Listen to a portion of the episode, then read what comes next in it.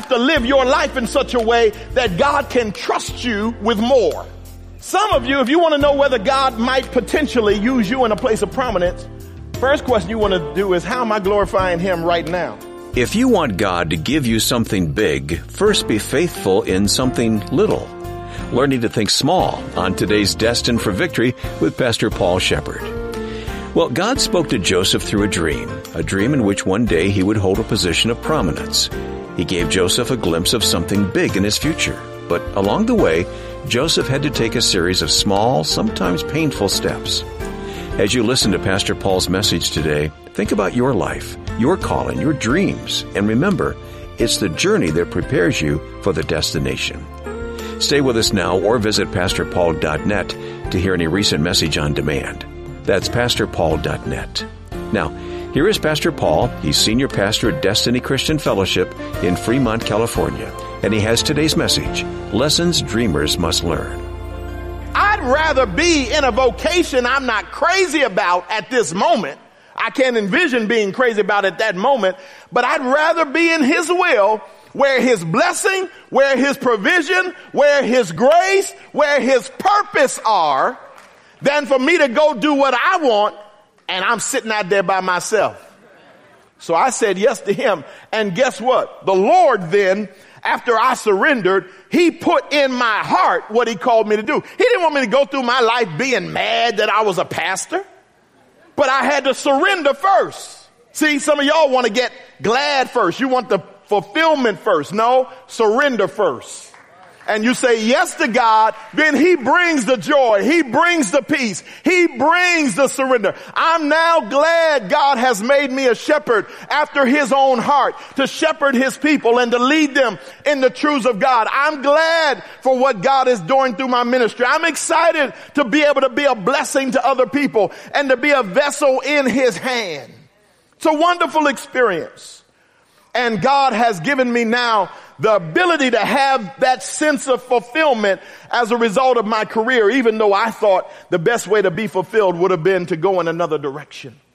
So I want to tell someone that you got to distinguish your fantasies from God's dreams and make sure your heart is to do his will. Fourth thing I want you to know about God's leading with regard to dreams and vision. Number four, a dream of prominence is not necessarily ego driven or carnal in nature. Now I want you to see, I've juxtaposed these last two points. On the one hand, you want to distinguish personal fantasies from God's dream.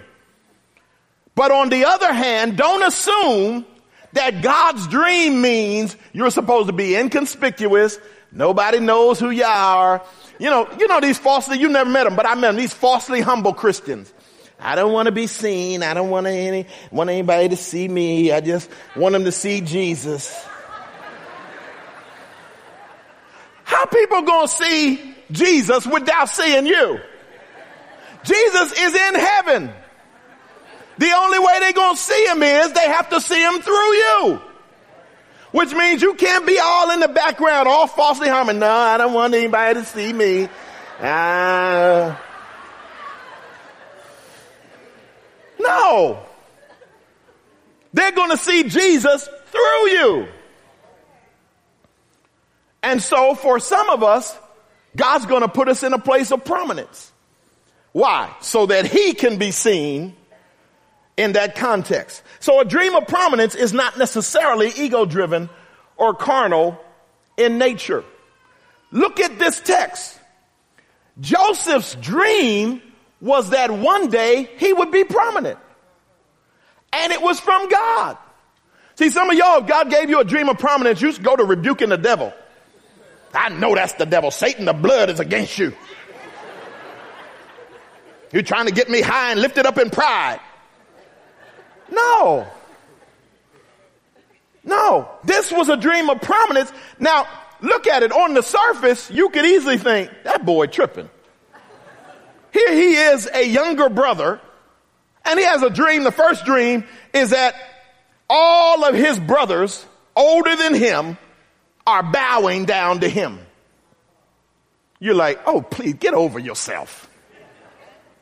But it was God. Second dream, not only were his brothers bowing, but his mother and father were bowing to him. Now you really say, now he is seriously doing some tripping. In fact, did you know his father rebuked him? His father said, how dare you think? It felt disrespectful.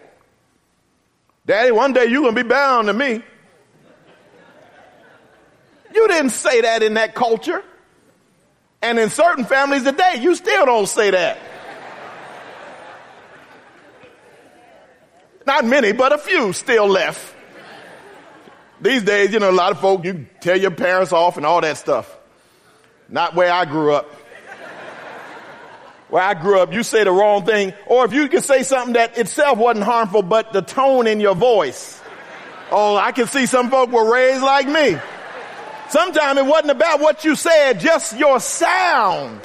You sound a little too grown. You sound a little, and you always knew you sounded wrong because your parents looked at you. It wasn't what they said in response, it was a look. That look meant, have you temporarily lost your mind? And you can tell that Joseph has a dream of prominence that is understandably offensive to his brothers and to his parents. But here's the point. It was God.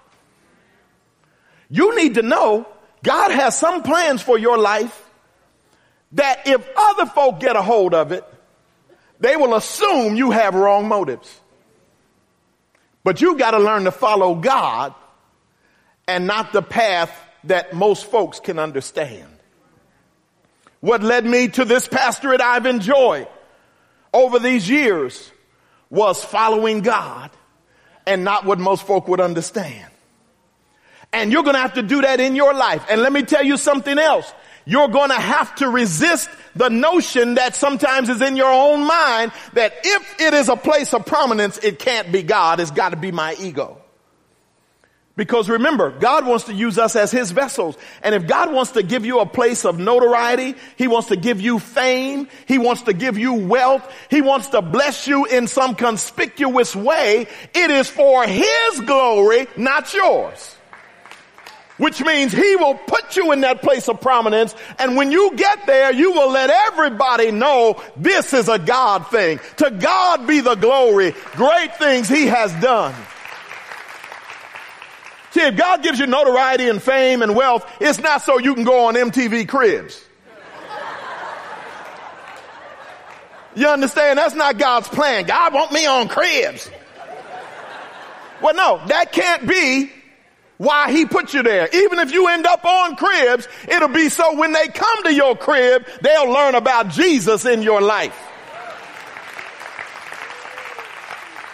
See, you see crib and they walking around all the room and here's my fancy this and here's my that. If they put you on there as a God-fearing person, you'll go in there and say, here's where I talk to God. Here's my prayer room. Here's where I lay out before God. Here's where I get his direction for my life.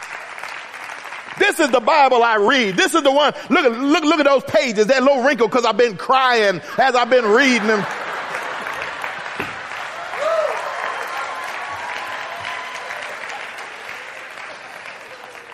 Yeah, That's what I'm talking about now. That's somebody God might put on cribs.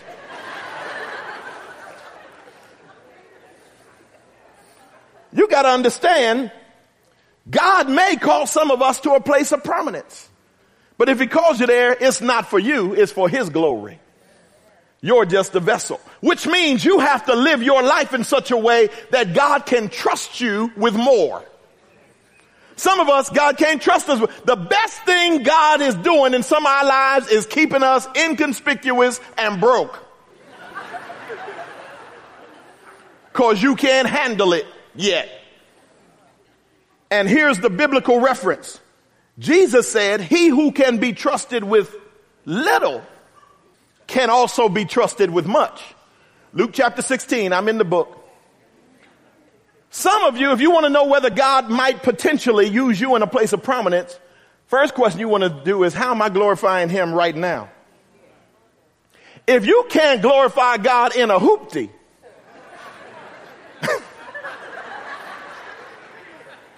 If you can't glorify God rolling on 13s,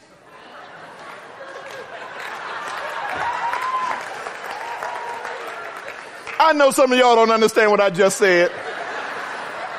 That's all right. Ask some of the young folk. They'll straighten you out.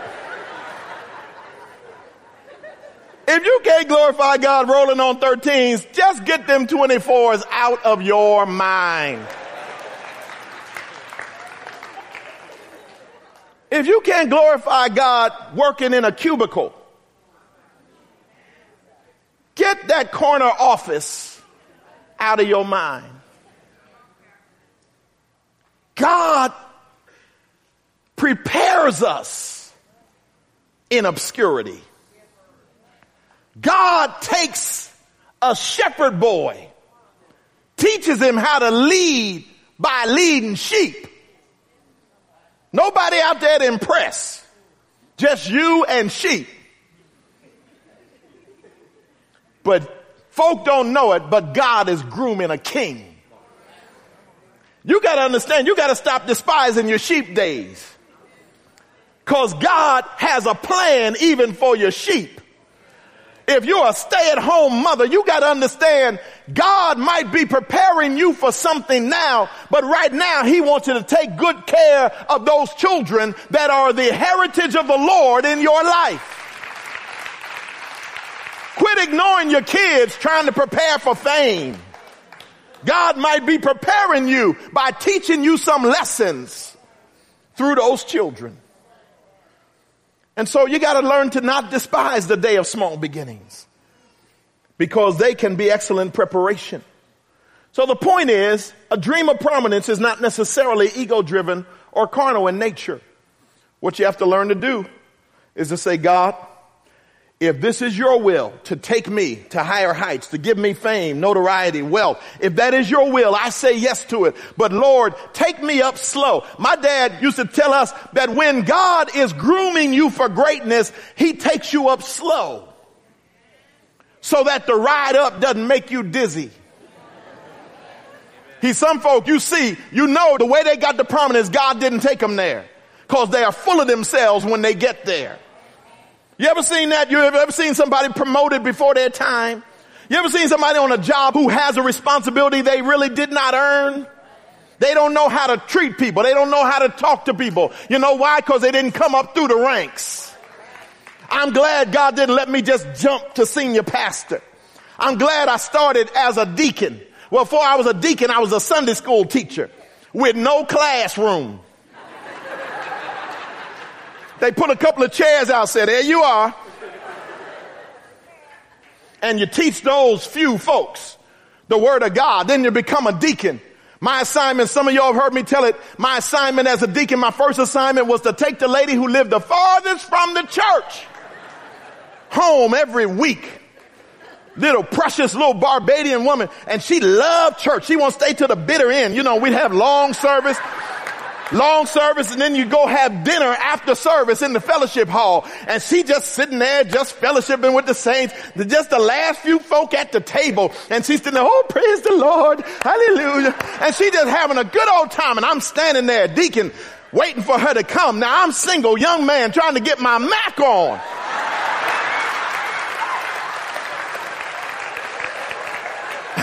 Got some things i want to do got some phone numbers I need to call. This the day before cell phones. You got to finish with this lady before you can talk to somebody.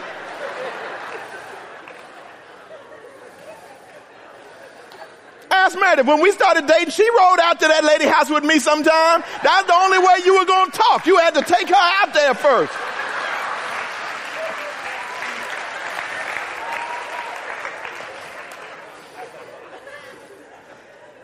bless her heart and never did give me gas money.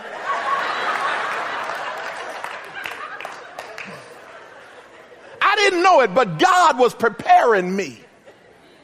I didn't know God was going to have me speaking to hundreds of thousands every day on the radio. I had no idea that was coming. Riding my car, riding this lady out to God knows where. I still don't know where that town was that lady lived.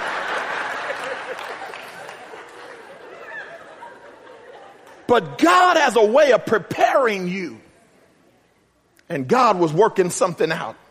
And I had to keep my heart right, keep a smile on my face, keep from telling that lady, Are you finished eating yet?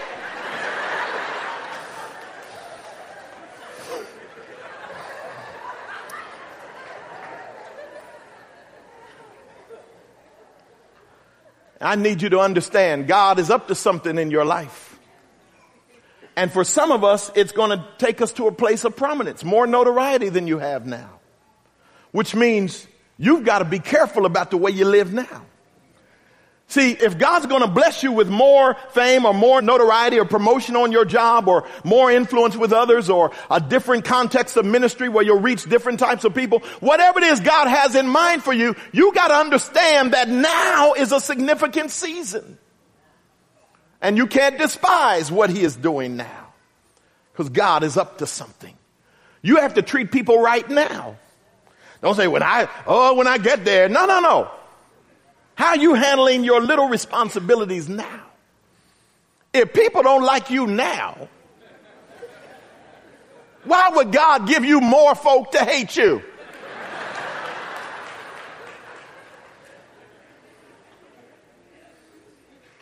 You got to learn that this season is significant. And you got to learn that just because it's a dream of prominence doesn't necessarily mean it's your ego driving it. If you've got ego issues, you need to get them on the altar and get that straightened out and say, Lord, I just want to make a name for myself. I want everybody to know who I am. I want to be a household name.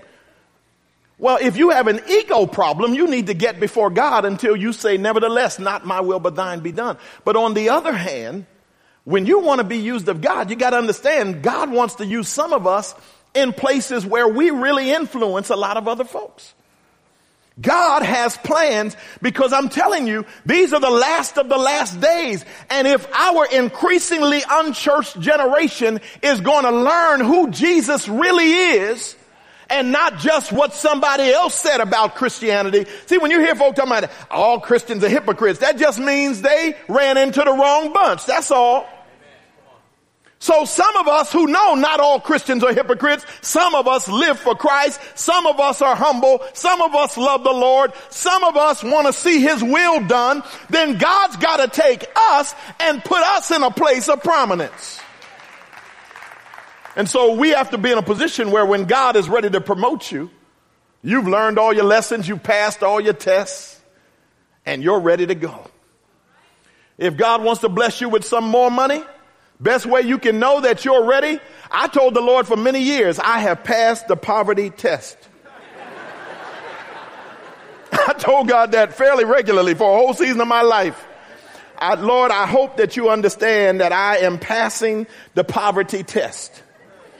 So whenever you are ready to give me the prosperity test, I'm good to go. You know what passing the poverty test means? That means you give to the Lord out of what you have now. You don't say, well, let the people that, that blessed, let them give all the money. No, you understand like that widow in Jesus' day, that giving is not an act of people who can give it off the top. Giving is the privilege of everyone who knows that there is a God worthy of our worship. And part of our worship is giving Man, if you want to see a story in your Bible, look at that passage where you are told in Luke's gospel that there is this little widow who comes and brings her coins and drops them in the collection. And Jesus, the Bible says Jesus was looking. Talk about political incorrectness. Watching folk give now you know, well, you know, our church, we give in our offering boxes, but there were years when we just passed the baskets, just like most churches do today. We did that for years till the Lord told me to do it this other way. I was scared to death when he told me that. When the Lord said, build those tithe and offering boxes and put them in, let the saints get that way. I said, do you know how much money we need? And now I can't watch them?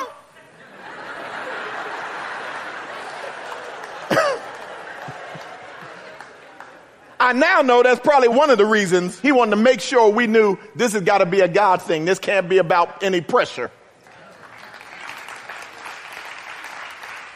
But the fact of the matter is, We used to give like most churches and them just passing the basket. And Jesus was watching. Because he saw what the other people gave and then he saw what the lady gave. That's politically incorrect. How would you like the pastor? You walk up in a church where you walk up and give the offering and he's looking while you. Know, most of y'all say, excuse me. Uh, do you have an eye problem or something? And Jesus noted this woman outgave all of them. Not in quantity, but in the worship of her heart.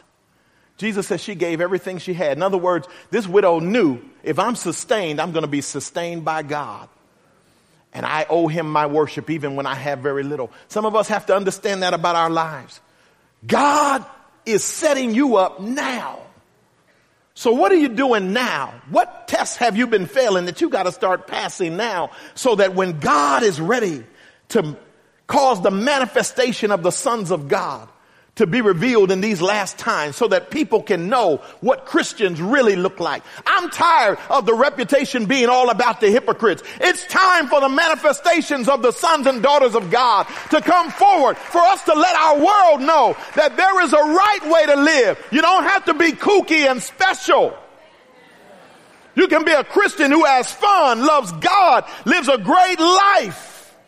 Jesus said, I've come that they might have life and that they might have it to the full.